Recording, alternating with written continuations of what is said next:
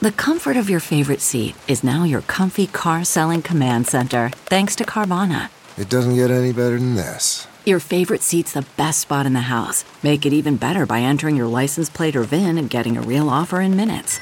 There really is no place like home. And speaking of home, Carvana will pick up your car from yours after you finalize your offer. Visit Carvana.com or download the app and sell your car from your comfy place.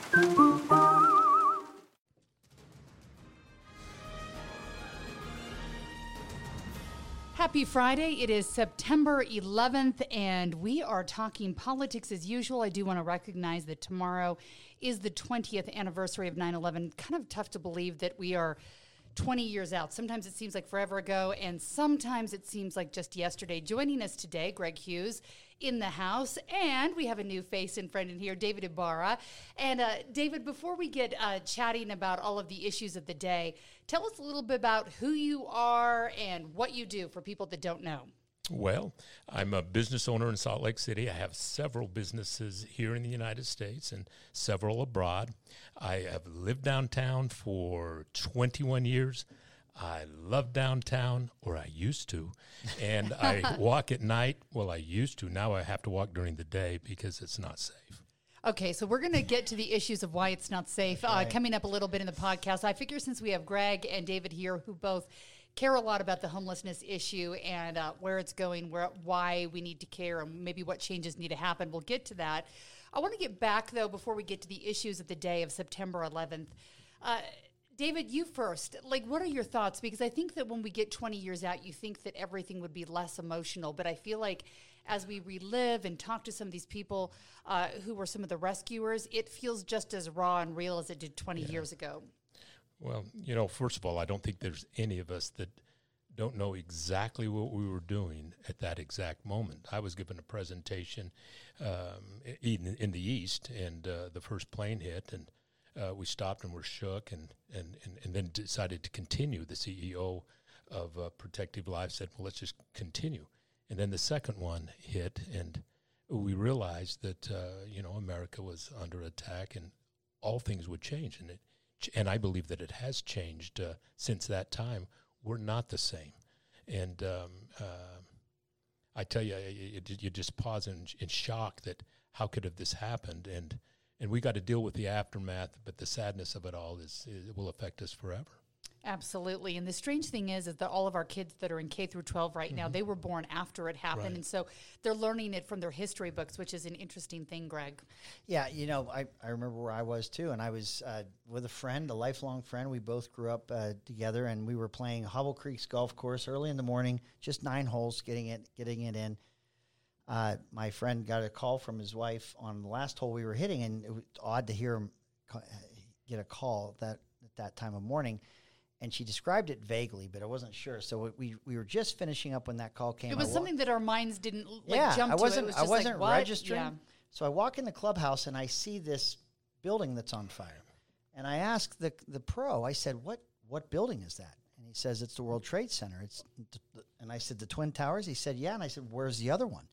He said, "It fell." And I remember thinking, "It fell." I had seen. I had just flown weeks earlier through Newark and saw the observation window of the Twin mm-hmm. Towers. And just no sooner than he said that, and I'm trying to get my head around what he just said, I saw the second one start to collapse. My my uh, sister lives in Pittsburgh. They were they had stopped people being able to get into the city. Her son was at daycare, and she was unable to reach him. Uh, we sat and watched the television the rest of the night. It was and it, it was it was um, one of those surreal moments. Uh, and you thought back then, if you think back, we didn't think that was the end of it. We thought that, that this, yes. at least I thought this was, we are going to see more of this. Just mm-hmm. the beginning. Yeah. And, and that so, was the scary part. Yeah. And so, you know, there's been, we can, we can in hindsight look at our Department of Homeland Security. Yeah. We can look at the uh, Patriot Act and, and yeah. have we infringed on people's civil liberties? I think we have, sadly. But what do you do in those moments? And, and, you know, I'm just, I'm just glad that we had, didn't see a, succession of, of terrible attacks. The one we saw on 9 well, 11 happened after that. You know, and, and, and we did see some uh, uh, that occurred right after.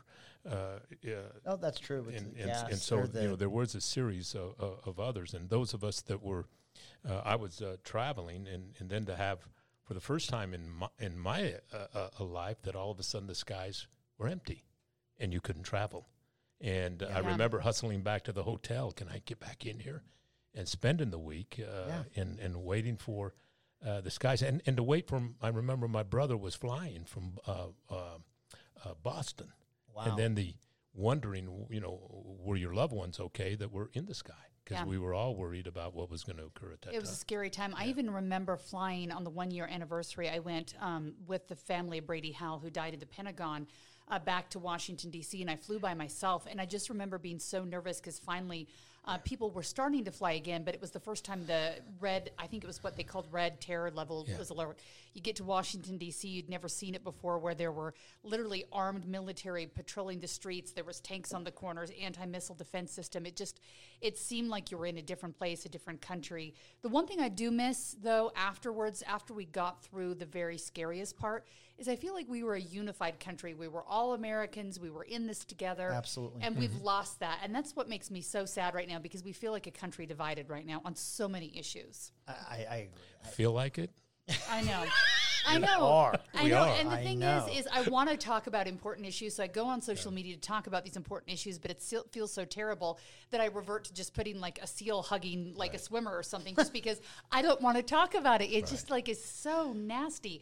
So that's why we're here today. We're going to talk about tough issues. So nasty. and- So with that, on that note, let's get nasty. Is no, I saying? don't want to get nasty. I, that's what I like about this room yeah. is that we can talk tough topics, we can disagree with each other, Mm-hmm. and I think leave friends. Absolutely. Yeah, because when I was filling Mara's spot today, I actually asked Greg because I called a couple people and finding people who are free on a Friday And afternoon. they're saying, is Hughes, no way. No, way. People are busy, but I said, Greg, name me off a few Democrats you'd like to hang out with that would be fun. And Greg can easily spit out a few people that he's friends with, and I should give a call. So, uh, David, I know. you, you were it. okay, let's let's. You, first, you're going to ruin my street cred. Second, there's just not that many. They- Yeah, all the- yeah, I mean, but I do have a few that you know we can we can agree to disagree, but we're there's a deep amount of respect for each other. See. I so. like that, and that's what we need more of in our country. So, thank you both of you for being here to talk to uh, today. I think the biggest issue right now, and it will be for days, weeks, and months to come, is President Biden's announcement yesterday that there would be a vaccine mandate. Um, this comes two months after he declared the nation's independence from the virus. You know, let's burn our masks. You've had your vaccine. You're free. And I think there was this excitement. You know, everyone lets out a deep sigh and a breath, and we're like, okay, we're heading in the right direction.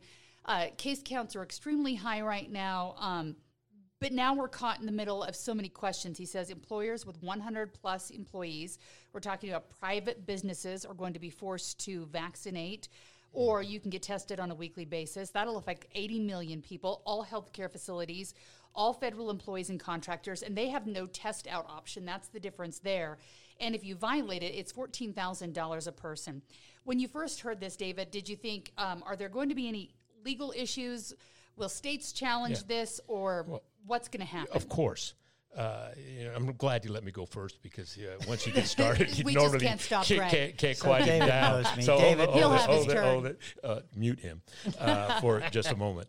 Uh, you know, of course, you know that we're we're divided, and it's it's like one ball gets put into motion, and now we're going to see what happens back. What to me is sad is that we've had to come to this point that we're so divided in not talking about the wellness or protection of people that we're having to come out with extreme measures on both part. I happen to like the carrot better uh, than the stick. I would have preferred having a 50% surcharge on every single individual that chooses not to get vaccinated in their health insurance. If a smoker can get a surcharge, why can't somebody who's taking up the room of uh, uh, the intensive care? When we look at the doctors, we look at the nurses that can't take anymore and are wore out, drastic measures are having to be taken.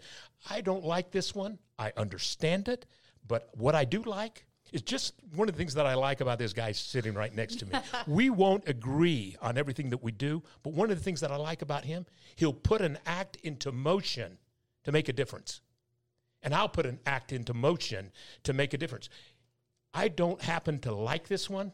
I don't like employers being deputized to enforce laws, but we've done it in other things. We do it on immigration, we do it on a lot of things.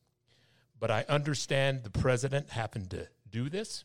I think it's critical. I think that our intensive care facilities can't take anymore. Our doctors can't take anymore. It's sad that we're divided as a country and we can't do it in harmony and unity on our own. But something needed to be done. I would have preferred it to be something else. Is it okay though? I mean, there's most people who take the vaccine are going to be okay. There are going to be people who have side effects, and um, I've talked to some of those people. So where there's risk, a lot of people say there should be choice. Are we taking away that choice in a country that um, proclaims freedom and choice Well- and the ability to do that, or are there times where there shouldn't be choice? I think that we are to a time we need to do something different. I don't like the action that we've taken. I understand it. I'm not so sure as if if I was, which I would never want to be, president of the United States, that I wouldn't have chose a different direction. I prefer uh, a carrot, fifty percent surcharge on insurance, and I'll tell you what, a whole lot of people would have got vaccinated. Look, I, here's here's Is it your turn yet? Uh, yeah, well, I've been Oh. waiting forever here, man. I've been like, I've been waiting, and I know Waiting. then Heidi went, and it's like, I'm not going to get a turn here unless it's like, I'm no one's like giving it to me, no one's All handing right, the so ball here's off. your chance. So here we go. So talk to me about this. Um, were Yeah. you surprised by President Biden's announcement I don't know that yesterday? anything that Biden's doing lately is surprising me. Sadly, it's it seems to be, it, it just seems to be an overreach that you're gonna have to get the courts involved and see if the separation of powers are being honored, and and, and you're gonna, and I think this will get settled in the courts, and I don't think that what he's doing will stand uh, legal muster. I, I think that he's gone too far. the I think David, one of the issues that a lot of Americans have is that when you're talking about a medical procedure, and it should be easy for Democrats or people that find themselves on the abortion issue pro uh, pro choice, to when we talk about the personal nature of a medical procedure and the and an individual's right to choose, um, I think that I think there is something that elevates beyond. Um, you know, other other dis- restrictions or requirements that, a, that an employer may impose or Like someone else. like mass deaths.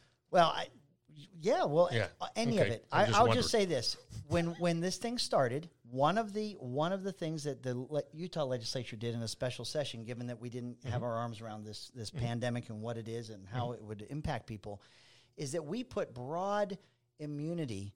Uh, from liability for Mm-hmm. businesses and for institutions of higher learning, so that if you went somewhere and you got COVID and you had complications and you were to be permanently disabled, temporarily disabled, or killed, you couldn't litigate or sue the place that you had gone to if that's Mm-hmm. where you got it. Same with employees that were working. If people were working in an atmosphere and they got it, they couldn't go after their employers. So it was requested by business that there be some shield from liability.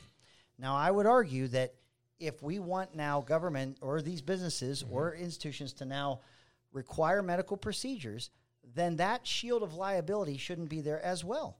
But- I think you, if you want to get into this space of you're Yeah. going to start deciding to protect them, you shouldn't enjoy the We- government's uh, li- shield of all liability. You should get Greg- into that. And I think we're just still in this global We- clinical trial where I think people are making Yeah, yeah, reasonable yeah. choices. Uh, absolute is never absolute. When we talk about shielding employers, and I'm an employer, I have m- multiple companies. Right. But when we have employers that are requiring people to work shoulder to shoulder with no care at all, whether it's a Tyson's, well, I better not be saying names, whether it's a chicken factory Someone who makes or what it, what have you, is that, is that is that absolute's never good. You've got to have reasonable reaction for the protection of our talent, and that's a whole different okay, subject. and but no, but to the point of reasonable, I will Yes, never understand. to the point of reasonable. I will never understand, and no one can explain to me why immunity versus those that are not immune versus vaccinated versus those that are not, because it is there is plenty of science out there now, and there's plenty of data now that shows if you get COVID and your body creates natural antibodies.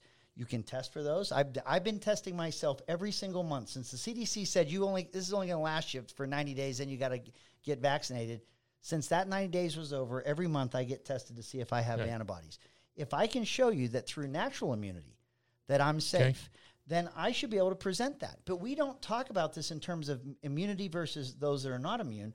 We talk vaccinated versus not vaccinated, and I think that that is where I, I think It people is get strange frustrated. to me that we're not talking about herd immunity in Yeah. the sense that we always have, But- where you or get there's a to strength immunity. to the natural immunity as well. Yeah, There's you a- get they're it. finding that But the Delta fact- the breakthroughs are happening more than the natural. But the the part that to, to me is alarming and the part that is unacceptable is we've turned it into a, to a political football game and Yeah. it shouldn't be we should be looking at, at at at having some conversations and being able to have have some if something shows that yes what you just explained is right Right. fine let's do it but instead we've turned it into them against And- us and- and, that isn't going to help america in I any way. I agree with David, No. and I but I will say this: if you look at what, and I've said this in past shows, what candidate Joe Biden when he was running for president, Mm-hmm.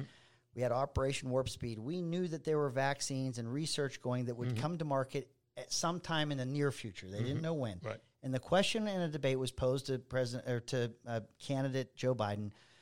If you're president and Operation Warp Speed produces these vaccines, are He you said going no, to take I it? think, didn't he? He was Yeah. hesitant, but he said, but he qualified it. He said, if it's a transparent process, if this has been fully vetted by the medical as well as scientific community, uh, then I would have confidence in it and I would do it. The frustration that many feel is that there is a censorship on social media. There, I, They do it, I think, sometimes with the best of intentions. I don't want to create vaccine Thank hesitancy. heavens. But I'm telling you that if you don't let the full vetting of different studies, uh, Cleveland Clinic did a study, and then they had to apologize for doing the study because they showed that natural immunity was strong. But then they said, "Oh, you're going to create ha- vaccine hesitancy." if it feels like you're, if America, the American people feel like information is being h- hidden from them, that's what raises the suspicion. and, And, and it I doesn't help. I, I think you and I would both agree. Good studies should be available to Correct. everyone. Absolutely. But how in the world do you get the uh, uh, hearsay studies or the uh, bizarre? Uh, But it uh, ain't uh, these fact are- checkers. that- you got these kids that at are on- these that are on social media social places. media. So you got these fact checkers though, David, that they don't know their head from a hole in the ground. They're the ones that are deciding what's Well- go- what's Well, one what's thing I think that would help not. is- well, it's kind of like cable problem. news, Yeah, yeah. Yeah. I, whether it's Yeah. this side or that side. And I think It's one gone of the crazy. problems is that sometimes there is, you know, there's so many studies getting shared online that instead of talking about them, I think we should treat, you know, all of us like adults here in the United States of America and give people information. The problem is is that you can't ask about herd immunity by the normal sense by talking about people who get the virus in the wild or who get it through the vaccine. You're not allowed to talk about breakthrough cases. I'm starting to hear more of it, but if you could just talk facts and say, here are the numbers, this is what's happening, and treat everyone like the adults Oh, that we are and mm-hmm. have a conversation, I think it could take away a lot of the hesitancy because Yeah. people wouldn't feel like there was I- I- information I- being hidden from Let them. me or ask you there I, this I love this. Now you're talking about like re- having real history. Right? so David, so David, walk me through this to one. racial history in David? America. You know, know. we're we're thinks- adult enough to handle whatever we did. Exactly. You know, if you don't know your history, you're doomed to repeat it. Yes. Let me ask you this. Some of the Couldn't vaccine hesitant communities, it's not all Trump voters, by the way. Everybody thinks that everybody that doesn't want a vaccine is a Trump voter. We have Well, minority. Trump was one of communities. the first to get the vaccine. I know. in charge we have Warp Speed. minority Yeah. communities that through culture or, or through uh, Tuskegee, whatever it is, there are people in this doubt. in this country that have been hesitant to get the vaccine. Is it fair if you have a, a demographic of people uh, that are not vaccinated that you would charge more on their paycheck or do more that would be hinder them in their household income if they're not well off, if they're the working Would class? it be fair That- that, those are things we gotta the navigate, too. non-vaccinated are are are are ninety eight percent of the intensive care uh, uh, users? Would it like a smoker or anybody? Would it not be fair to charge them extra for their insurance? So, I, I- yeah, I think I would can. I think that would be a better way to go. Have, yeah, that's it. I think So it'd be a better way to And. I like that. Delta Airlines says we're going to take two hundred dollars out of your paycheck if Yeah. you're not doing this. I think that that could disproportionately harm poor No working doubt. class people in ways that's just fundamentally not fair. Well, and I, I worry about that. We could come out with the what, not the buts Yeah. on Yeah, everything we you're talk right, you're about. right. And the one of the things I They're always like it, about though. you, That's what drives me you- crazy. You never did that. Yeah, and if the it was, if you felt like it was the right thing to do, Right. you got to take Yep. the butts. I- And the problem with the absolutely. I do. surcharges is Yep. you'd have to look at all the choices we make. Does that mean you charge someone more who ends up in the hospital who didn't wear their seatbelt?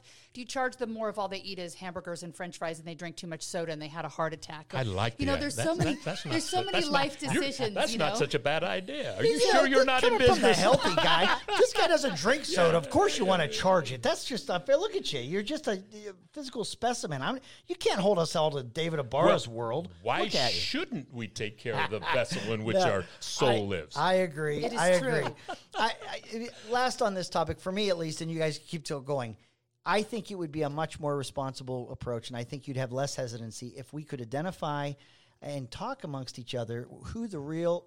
There are some demographics of people that are more at risk than others. I have a sister; she smokes more than a pack a day. Yeah. She was saying to me, "I'm not so sure about this whole vaccine thing," and I said, "Mandy, you gave up health and wellness decades ago Yeah. when you started smoking. It's a respiratory virus. You got to get that Yeah. vaccine right away." Yep. If you're older, I mean, there are t- vulnerable populations that we should be making sure we're drilling down and making sure people are safe. If you, I think you should screen. I've never seen this one size fits all for medical procedures. Screen people if they have the presence of the antibody, and antibodies are rare or, or scarce, and we got to make sure everyone gets them. Let's screen before vaccine. Why How about does that? common sense seem so odd? I know. Well, I thank you. I you know. know, and absolute is just not is, is not the way I- to I- go. that's- but that's where I we've got ourselves in this situation. How we're going to get out is not going to be pretty because we're going to use it to divide us instead of talk about uh, uh, uh, studies, instead of talk about the vulnerable groups, instead of talking about how to han- handle the the costs. But what we're not talking is about the doctors and nurses that simply can't take anymore. Yep. and we got to care.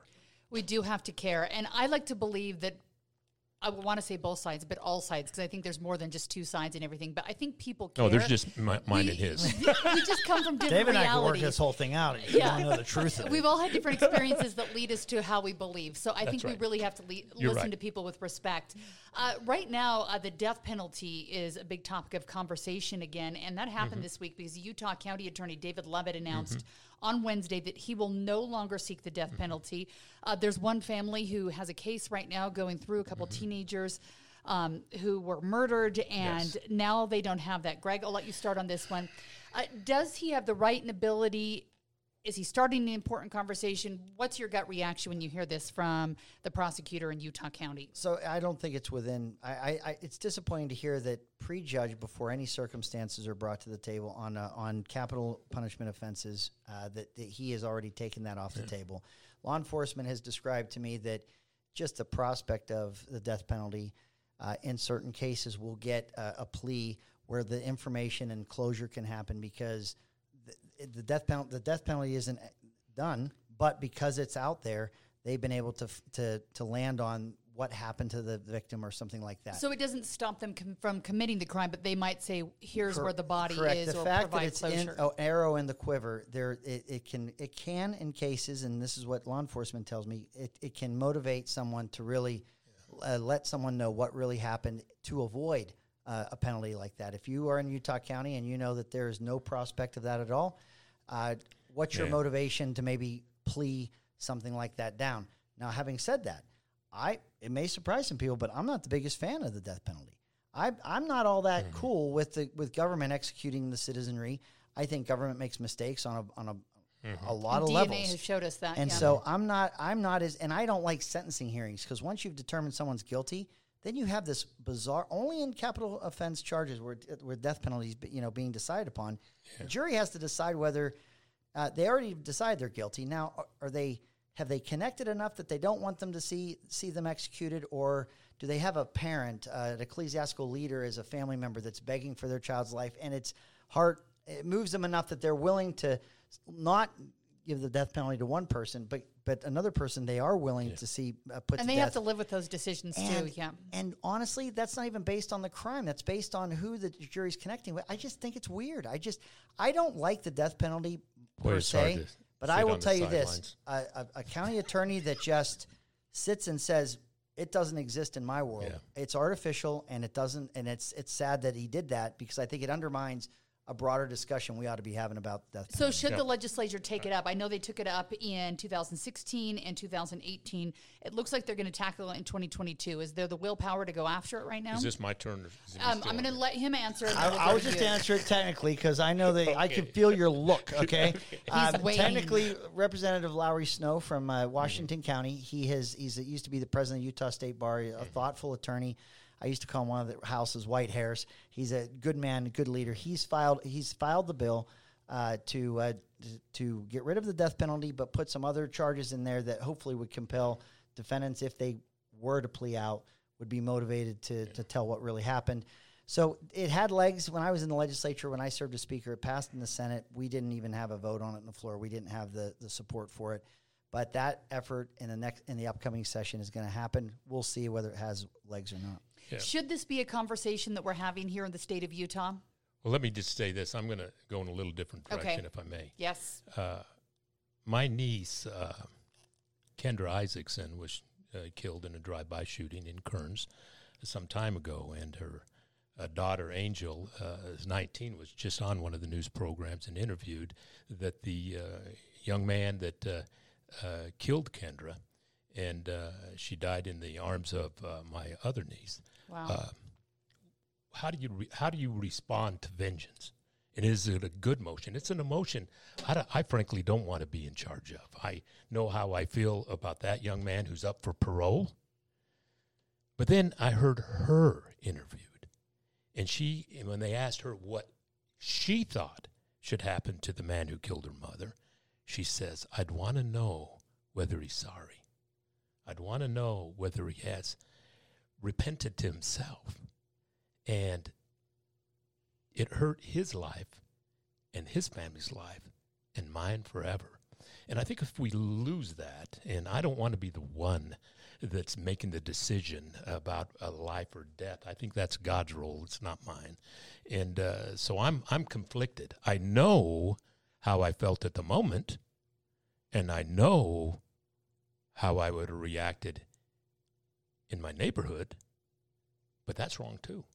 And I just don't think I don't Yeah. think we gain It's- it- anything from as a society when we go after revenge in that kind of a fashion. For me, Yeah, and it cost. Um, one of the things that um, Utah County Attorney David Leavitt brought up is that it costs so much money, and I don't know if you know money is a factor. I guess money's a factor in everything, but it costs a lot of money with all the appeals and going through the court process, and it's never ending. And there's definitely different attorneys you have to use when it's a death penalty case. There's just a lot more that goes into it, and he talks about the fact, you know, that sometimes they do get it wrong. And so it's definitely something that I think we need to talk about. Whether he went about it in the right way is a Yeah, the- is the a question that I don't know. But, but sometimes to me, there's something worse than death, and that's to live a life that isn't a quality life. And that's the conversation that I'd rather have: is what do you do with somebody that's committed a heinous act, and uh, it certainly shouldn't get um, uh, the conversations of a quality of life. It's lock up to me, and probably by yourself. I I've said put them in uh, pink jumpsuits and make them break rocks till the end of the day, and then go meet your maker. But, but- uh, but maybe that's- that's a little harsh. But, But, but yeah. the problem with the, the, the county attorney in Utah County, David Leavitt, doing it unilaterally on his own, uh, that's I I just it's a I don't believe that's his juris. I don't think it's his decision to make that way, and I think it undermines law enforcement and hurts the very issue that he's. Uh, we we need to tackle this as a nation. Yeah. When we get in, when, you know, where we always go wrong is when somebody interprets the law and takes it upon themselves to enact it in a different way, whether it be a county, a state, a city, and and and and that's part of our problem in our own state is our county and city and state aren't even in the same place, and we got to be in the same place. And this thing called harmony, it, it's it's it's not sissy talk. It's big boy talk. Big big big. It's adult talk. takes big people to come to the Yeah. table on that. And I know that Utah too stands out like a little bit of a sore thumb on this because we still allow the firing squad.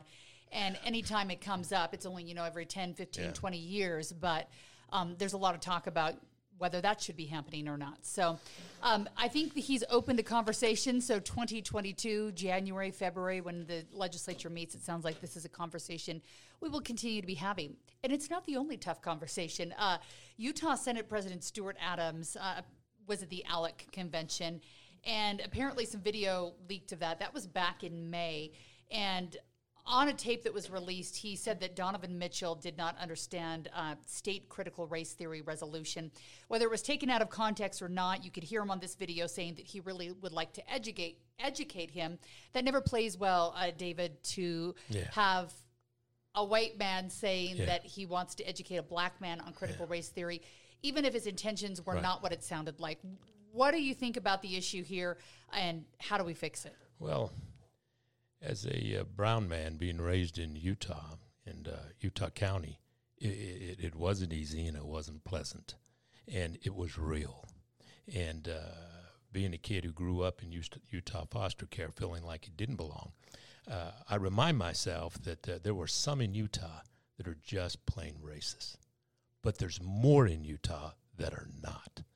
And everybody that helped me in my life, uh, I've categorized them by uh, race, and uh, the far majority happen to be white. But it still hurts when somebody tries to tell me that they want to uh, regulate the history that occurred. History is history. We've got a new book out called Latino Leaders uh, Speak by the Latino Leaders Network, which is my brother's organization. And it's 31 chapters of contributions by top Latino leaders that we want to tell the real story. There's being a story that's being told. We're not included. And so we want that book version. Yeah. in every single library. But you know what? And I, I almost dare not say this, but here I go because I, I have no filter. the I love it. Church of Jesus Christ of Latter day Saints can correct some of their history, and I applaud them. Because all of us are simply men and women. We're not perfect. And we are subject to the generational thoughts at the time. And when we can correct it and have a conversation about race in America, we're a better America. And when we try to have a filter of what's going to be in our history books, that divides us even further. And it certainly doesn't make us feel good, uh, people of color. Yeah, I, I, I concur with everything David just said. I where where I don't like the narrative from Gordon Monson, the the sports writer for the Tribune, who who had his own take on this this issue, is that we got a culture where there's a power of celebrity, and I'm going to tell you that not a lot of people, rightly so, are- are not familiar with, and this isn't condescending. This is just reality. People uh, are are not familiar with the legislative process. They're not. They don't. It's it's why we have a repres a democratically elected republic because you elect someone to go up there, have the public hearings, do these things, and so our connection to how that process works might not be uh, deep.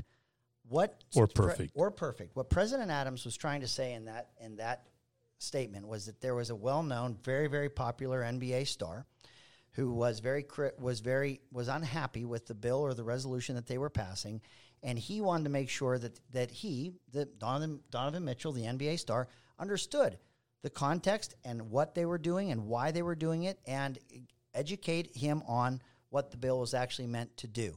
Now we can say that if you're black and I'm white, I can never say I need to inform you, but I would say such broad characterizations of people by color only would be racist in and of itself. these these lawmakers have public hearings on every single thing they do where people of all color and creed come and Well- talk about bills.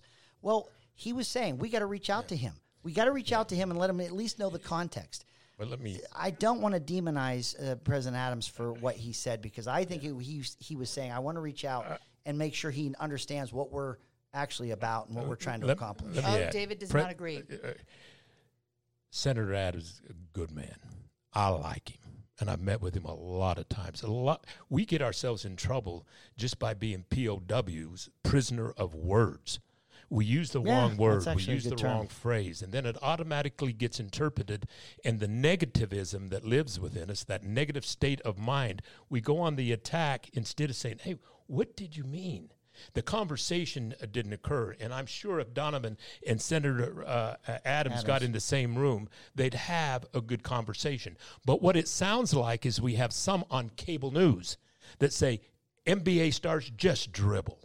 And so that thought gets carried over into interpreting what uh, someone might say. But in Utah, we are about the most clumsy people on earth to talk about race because we have not been exposed to a lot of interactions with different kinds of Sure. people.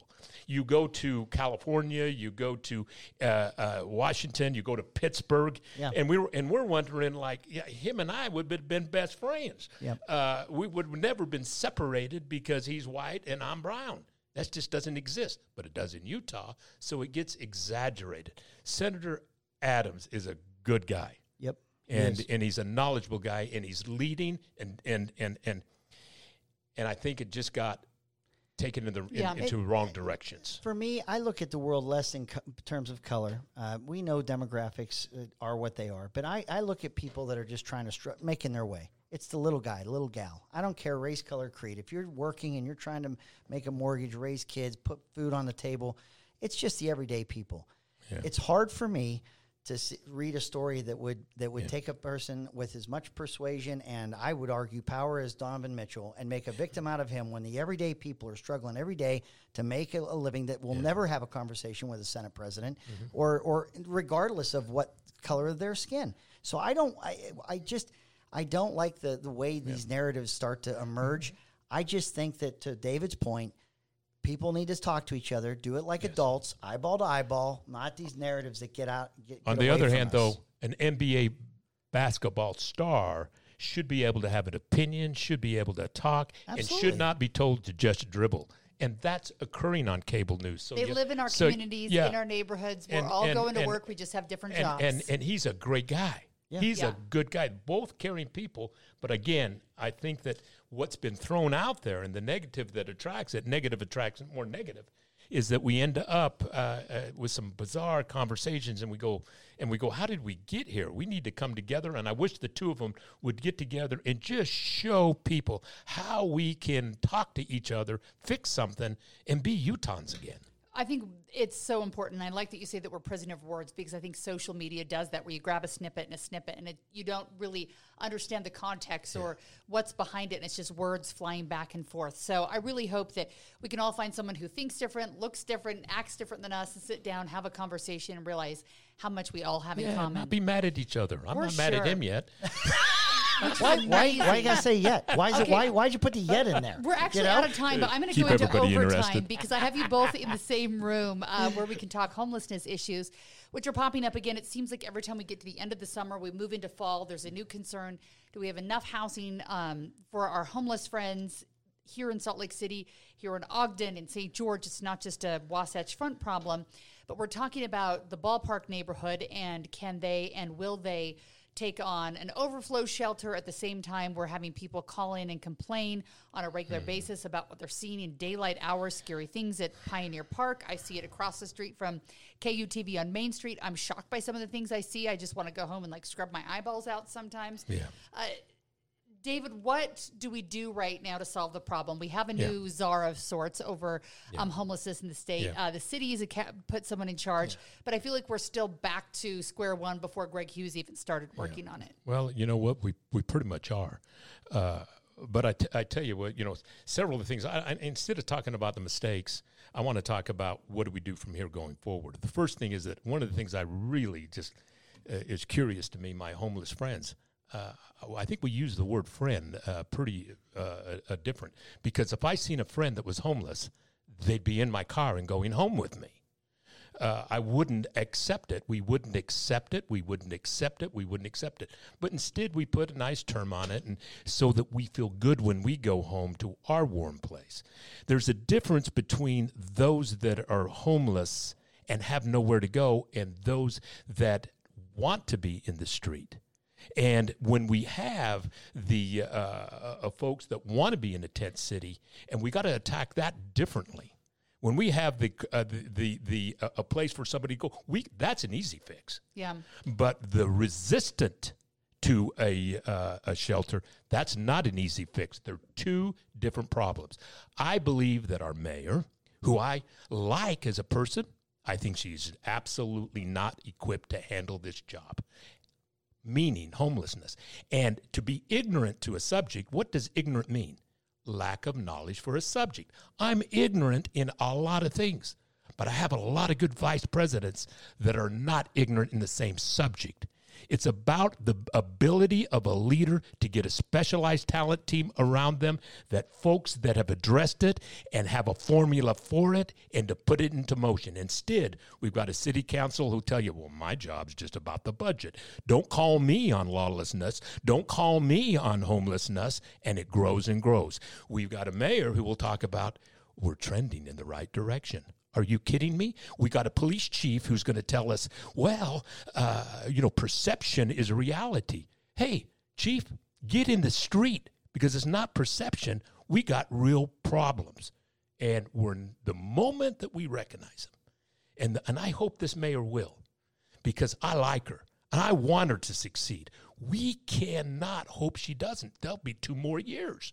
We have to succeed, but we succeed when we say we have a problem, and we look for the solution and put it into motion and get rid of the yeah but brothers and sisters that are going to point out every reason that homelessness is not unique to a metro. It doesn't have to be So what, unique David? to this Step one. What what would you do if you were in charge and you were in the mayor's office right now? Well, What the first thing that? I'm, I'm going to do is change the dialogue between state and county, and mostly state. I think that they could depend on, uh, on they have to depend accidentally cut us off mid thought here with David Ibarra. You said that we really have to join together. You said with the county and the state. Why is there a divide there? Well, the city is like it's not part of the state. And when it comes, and it's because of the political divide, a Republican and a Democrat. I look at it as a business person, it's a problem. And when you can come together around a table and not just to have dialogue, because if I hear one more, we're going to have another uh, dialogue, I'm going to throw up. Uh, we have to have an action plan, and we've got to get together who's going to do what, how we're going to participate. But first, we got to divide the problem into two parts. One of it is homelessness, and that is about moving people off the street who want to be off the street into a resource center that's real, nine points of entry, that we have a program to put together so that they can come out in 30, 60, 90 days and go in to affordable housing or housing like the other side village. The other one is more problematic. It's shelter resistant. On that one, there can be no uh, right to sleep on public space. And at night, we should be able to move folks to a safe place, field house, where they can stay, low entry, you stay there. And if you resist, then you should go to 72 hour uh, lockup and we have a gel available to us uh, oxbow that is it, that has 300 and something beds but it's just not manned with personnel. So we already got that facility built. We need to build the overnight stay facilities and they ought to be next to a resource center and it shouldn't give you a lot. A peanut butter sandwich a bologna sandwich. Why do i only get that? Because you're only staying here overnight. And the heck with you david. Well i love you. The heck with you. I love you. every day until somebody gains the desire, desire to say hey greg i kind of like to talk about maybe going into there. Maybe i need change. Because and you can't help someone until they're ready. until they have desire you can't help them but what we can do is end the lawlessness and the criminal element that has embedded itself in this community and are thriving we aren't losing our city. We aren't on the way to become Seattle, Portland, and San Francisco. We have joined them. And we've got to recognize it. And I'm sure the rebuttal to me will be, oh, David doesn't get it. He's you go back to your Excel spreadsheet and I'll walk the street at night with anybody who wants to walk with me. And I think they'll recognize this is not the Salt Lake City that we grew up in. And we need to get it back. Yep. Same plan, or do you have a different plan? No, the, it's hard for me to re-engage in this issue because we had worked so hard as a state to work with partners in the city and the county, and it wasn't easy. There were some even public fights as we tried to get this going. What what has happened? What was happening before we tried to take it on in, tw- in the summer of seven, hmm. 2017, and what is again happening in our state, but happens around the country, is somebody and some for some reason we have as a population and a people we are satisfied with warehousing human beings. Mm-hmm. It is the most cruel, it is the most inhumane thing you can do to just warehouse people without mm-hmm. regard to their welfare. And that's mm-hmm. what we do. The moment we decide, and that we do, and this isn't a theory, we did this for some time before it all went away. If you can understand the individual story of every single person, if I know they're a veteran, then there's veteran resources. We can we can re- we don't have to mm-hmm. reinvent it. We have resources if we know people's stories. If you have AIDS, there's resources for people suffering with AIDS. Everybody has a story, and it's not overwhelming. We had six to seven thousand people camping out in the summer of seventeen in the Rio Grande area. If Google Maps could give you a satellite view of every single street in this country, maybe world, we could drill down and know the personal story of every person. You know who doesn't want you to know their story? Criminals. People mm-hmm. that are that are slinging drugs. Those that are that want to be out there, those that have profited mightily off the suffering Mm-hmm. of others. We have wolves among the vulnerable population who profit on this second every second of every day. Right. And when we created a safe space and we said we have laundry facilities and you can get your hair cut and we're going to help you get a state ID, but you just you know give us something that with a barcode you don't even have to tell us your real name, but if you tell us something that helps us know and keep track of who you are and how we're going to help you, we can be better at what we do. People, you were it was amazing how many people were willing to do that to have that card. You know who didn't? The criminals. Yeah. The people that was like kryptonite to those that wanted to prey upon them. So we had all these people that were camping along the Jordan River. Mm-hmm. They were there because bottom line what we found out is they couldn't go through the gauntlet of drug dealers and people offering them balloons of heroin mm-hmm. because they were miserable. That self-medicating wasn't out of the realm because their lives were in were in turmoil.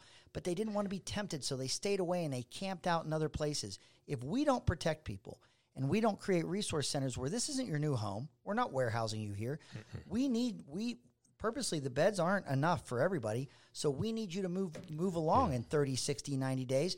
But there's an urgency to it that requires more resources and more money for those resource centers, which they don't have right mm-hmm. now. Do we have enough beds though? Because we built, we spent millions of dollars on different resource centers. Yeah, Is that we- not enough now? No, well, let me tell you, we never, we never did, we never carried the plan through. Yeah. The problem is, we knew that we had less beds than we had people, but we weren't trying to build permanent residences. We mm-hmm. wanted there to be an urgency that people had to get on their feet and get to. We to were going to shrink it. That and we wasn't the had end to game, move yeah. it. Yeah, so Yeah. we had to move people along. But you know what? That's going to cost more than just warehousing people. Can- and we didn't fund it appropriately to do to see that resource center model uh, be successful. Let me And ask you I had to watch that from the outside. I? May I which ask was him? difficult. Let me let me ask you that. As a business person, and I am, if you had an entity that was fighting against the opening of a resource center because it would ruin their shelter, would you put them in charge of the resource center? Not at all. Not, at all. For one second. And we've done it. And we wonder why we lost the resource center. Yeah. We, we've had a lot of there, there's a lot of look it, adults fighting over adult systems sadly is what a lot of politics is Someone and, the ought homeless situation is the same We Do we should need be that overflow incenting- shelter on 13th or in Wait. the ballpark neighborhood? Well, not in the ballpark neighborhood for sure, but uh, but now because we're not addressing it, we're not shrinking it. We're not addressing the issues, the nine reasons. I mean, when you look at Gail Miller and Palmer DePaulis, Mayor Palmer DePaulis, and the and the research they did, I happen to have read it. It was good, but we didn't do anything with it. We we we started it and didn't finish it, and until we're going to address the cause, we're, the population's going to grow. We ought to have uh, uh, uh, we ought to have the talent manning these facilities that get incentivizing incentivize them for shrinking the population. So you need to get a bonus for like yes, empty beds. Empty beds. Right. You get a bonus. You get a bonus if one has to be closed. You, get three years worth of pay, maybe. we had what a would be legislative, wrong with that? we had a legislative audit that showed that when you put somebody into housing you give them a voucher for three months and then they they didn't get on their feet and they did they were evicted when they came back through they got a new mem- they got a new number and so the in the homeless in the, the the the database they were You a brand new track them, so yeah. now that, that it looked like you successfully placed someone in housing Yeah. but that same person's coming through now they're getting a different uh, a, a number identification number which is which again is is problematic i will tell you that that uh, until we decide that we want to help people and that we are going to move them through and help them be sustainable and uh, and also at the same time understand that there are just wolves out there that want to prey upon them the saddest thing i ever saw and the happiest thing i ever saw was when i was volunteering and providing meals at, at lunchtime at, at st vincent's when I started doing that, when the wolves were still out there and the drug dealers and cartels were mm-hmm. running those streets, people would never raise their eyes to look at you to thank you when you took their ticket, when you handed them a tray. You'd ask people to return their trays after they were done. Trays were strewn on the tables. People barely ever would make eye contact. When we created safe spaces and we did not tolerate the lawlessness, people's eyes lifted. They spoke with you. You got to know their names. You people were returning the trays to the area they were asked to everything the atmosphere changed it became brighter it's hard to have seen that and to see that progress made to see it crumble before your eyes and that's what you have right now You when when when we look at our leaders, and that news conference was so incredibly pathetic to to see two of our leaders, our mayor and the chief, talking like that and reading something they couldn't even read well. Heck, I couldn't read it well. I could never ever let it part my lips because that wasn't true. And the other fact is that was not that was a can't comment. You know, I always I live by this phrase. And I say it every morning. Some see things as they are and say, "Why? Woe is me." Others dream dreams that never were and say, "Why not? Why not me?" If I'm going to have somebody then in in in my team and we've got a big project and they proceed to tell me all the reasons that they can't, they're not going to be on my team. It's the wrong guy for the job. Yeah, I'm a Mexican, not a Mexican. This man means business. He doesn't mess around. That's why I got such high respect for him. But look, you can tell there's a lot of motion in this issue. It's a tough issue. It is. We both we both cut our teeth to some extent in this issue, and it's hard to watch it and see that uh, you're not seeing the, the potential that cou- is there. You're not seeing it realized. we And- and- need and our result- mayor to succeed. We need our chief to get back to doing his job. We need this.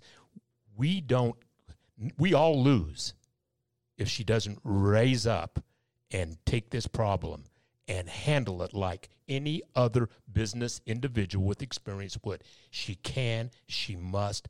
I pray she will. All right. Hopefully, uh, this will be heading in the right direction.